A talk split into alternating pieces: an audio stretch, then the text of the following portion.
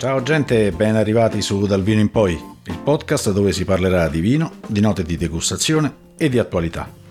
Un po' riguardo il vino e un po' no. Nell'episodio di oggi infatti farò qualche considerazione sulla vicenda Joe Rogan sbarca su Spotify.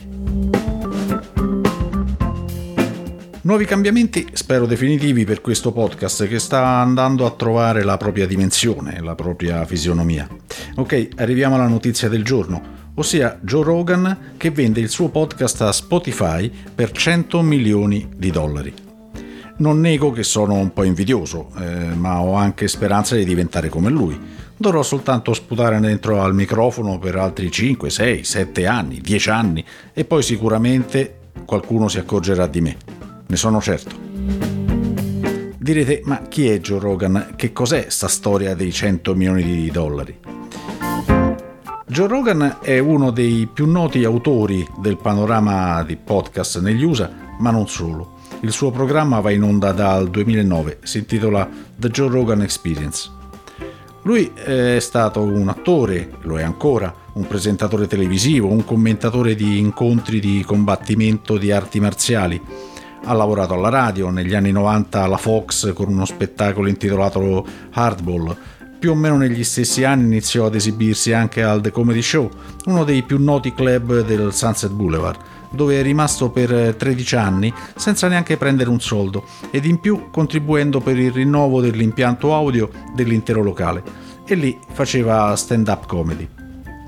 Nel 1995 inizia a lavorare con la NBC alla sitcom News Radio, dove interpretava la parte di un elettricista a tutto fare nel, dal 97 al 2006 fa il terzo presentatore, o meglio come viene chiamato lì il color commentator, agli incontri di arti marziali del campionato UFC e continua a fare stand up comedy in giro per, per locali. Nel 2009 lancia il suo podcast che dall'agosto del 2010 prende il nome definitivo The Joe Rogan Experience appunto grazie ai suoi trascorsi nel campo dello spettacolo e dello sport, riesce ad avere ai suoi microfoni sempre un bel serbatoio di ospiti. Nei suoi quasi 1500 episodi ha intervistato personaggi come Elon Musk ed entrambi i Tyson, Mike Tyson e Neil deGrasse Tyson. Ha circa 11 milioni di ascoltatori fissi, un numero di download impressionante, eh, si stima 190 milioni ogni mese. La promo iniziale sul suo podcast costa si stima intorno ai 40-50 mila dollari per ogni puntata. Sì, ogni puntata sponsorizzata lui si porta a casa almeno 40-50 mila dollari. Se vi dovesse interessare io costo molto di meno. Le sue interviste possono essere viste anche su YouTube, che è praticamente una, un'abitudine ormai diffusa per i podcaster più famosi, quello di registrare il podcast e anche il video durante ad esempio una intervista, in modo tale da poter consentire a chi vuole di godersi lo spettacolo con l'intervistato oppure ascoltarlo soltanto tramite le cuffie del proprio smartphone. Anche su YouTube ha 8 milioni di iscritti. Questo era giusto per dirvi chi è Joe Rogan in sintesi. È riuscito a creare uno dei podcast più seguiti al mondo e farci su chiaramente un sacco di soldi. Io ci sto studiando come ha fatto, eh? comunque sappiatelo, insomma, poi appena l'ho scoperto eh, facciamo qualche cosa.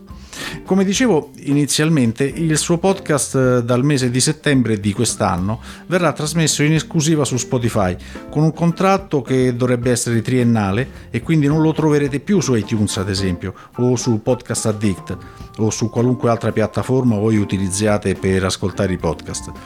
Il eh, costo per Spotify appunto è 100 milioni di dollari Appena la notizia si è sparsa in giro, le quotazioni delle azioni di Spotify sono salite e hanno fatto guadagnare come capitalizzazione eh, circa un miliardo e mezzo di dollari. Che non è male, se avevate azioni di Spotify avete fatto un bel affare in quel momento. Perché questa notizia è importante per il mondo del podcast? Eh, beh, perché è la prima volta che un podcast viene trasmesso in esclusiva su un'unica piattaforma con questi costi, con, eh, con queste cifre. Eh, sicuramente tutti quanti questi soldi all'interno del mondo del podcast non si erano mai visti. Sono soldi che girano di solito per i programmi televisivi. Questa è la mossa di Spotify per diventare la piattaforma di riferimento per i podcast, dichiarando di fatto guerra ad iTunes, che fino ad ora era il punto di riferimento per ogni podcaster. Come scrivono su The Verge, è Spotify contro tutti. In effetti iTunes sembra aver lasciato un po' perdere la parte podcast, dedicandosi molto di più alla parte musicale, perché aver suddiviso il podcast con un'app a parte forse non è stata proprio la mossa migliore. Spotify invece all'interno della sua app vi fa sentire anche i podcast, è soltanto una voce in più sul menu. Questa notizia ha riempito i giornali negli Stati Uniti, però forse è un po' troppo lontana da noi europei per avere anche un trafiletto sulla stampa mainstream. Il podcast ancora è un fenomeno marginale, in crescita, è vero, però è di nicchia. Ci vorrà ancora parecchio tempo prima che invece di ascoltare una trasmissione in radio o guardarla in tv, le persone decidano di cercarle direttamente su podcast.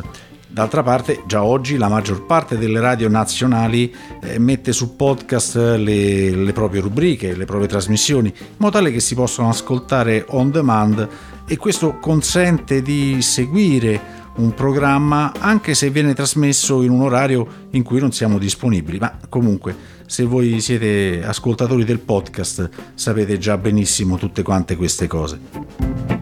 Ci vorrà del tempo in Italia prima che il i podcast inizino a camminare con le proprie gambe.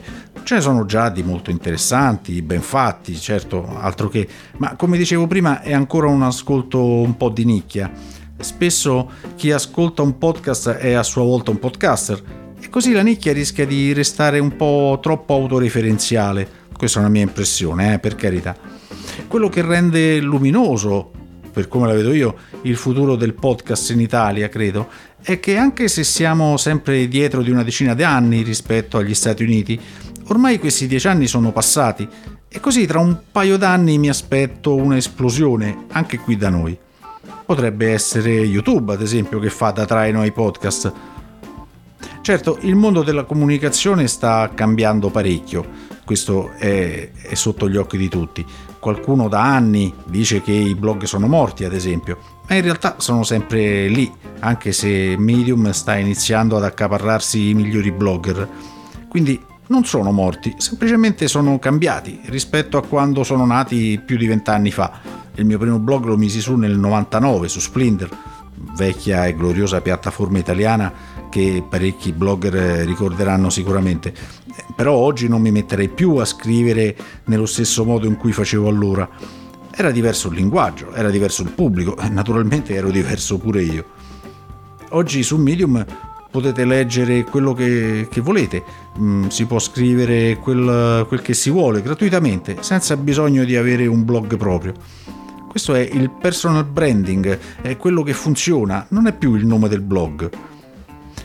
E allo stesso modo si sente già dire che anche i podcast sono morti, solo perché stanno cambiando rispetto a quando sono nati ed hanno cominciato a diventare un piccolo fenomeno di media communication anche in Italia. Parafrasando Woody Allen, il blog è morto, il podcast è morto e anche io non mi sento troppo bene. Spotify sembra andare proprio in questa direzione, rendere semplice per tutti registrare un episodio e metterlo online, dove può essere ascoltato con la più nota piattaforma di contenuti audio. Anchor, la piattaforma di hosting di Spotify, dove è presente anche questo podcast d'altronde, funziona proprio così. Ti iscrivi, dai un nome al tuo podcast, registri l'episodio e fai l'upload. È vero, la stessa cosa succede anche con altre piattaforme, qui è tutto gratuito. Le statistiche sono ridotte al minimo, certo, ma anche altre piattaforme, se non prendi un abbonamento premium, non ti danno dei numeri molto più analitici.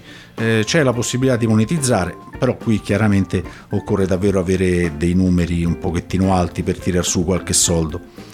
Come dicono nella loro pagina di presentazione, loro vogliono democratizzare il podcast e sarà interessante vedere l'evoluzione del podcast nei prossimi mesi. Grazie per essere arrivati fin qui. Vi ricordo che volendo potete ascoltare l'ultimo episodio anche da storiodelvino.it slash podcast. Se volete far ascoltare una promo del vostro brand su Dal Vino in poi, vi basta scrivermi a podcast.digitalwine.com. Naturalmente, se volete leggere qualche cosa sul mondo del vino, le mie note di degustazioni o qualche notizia, mi trovate anche su storiedelvino.it. Ci sentiamo nel prossimo episodio. Ciao!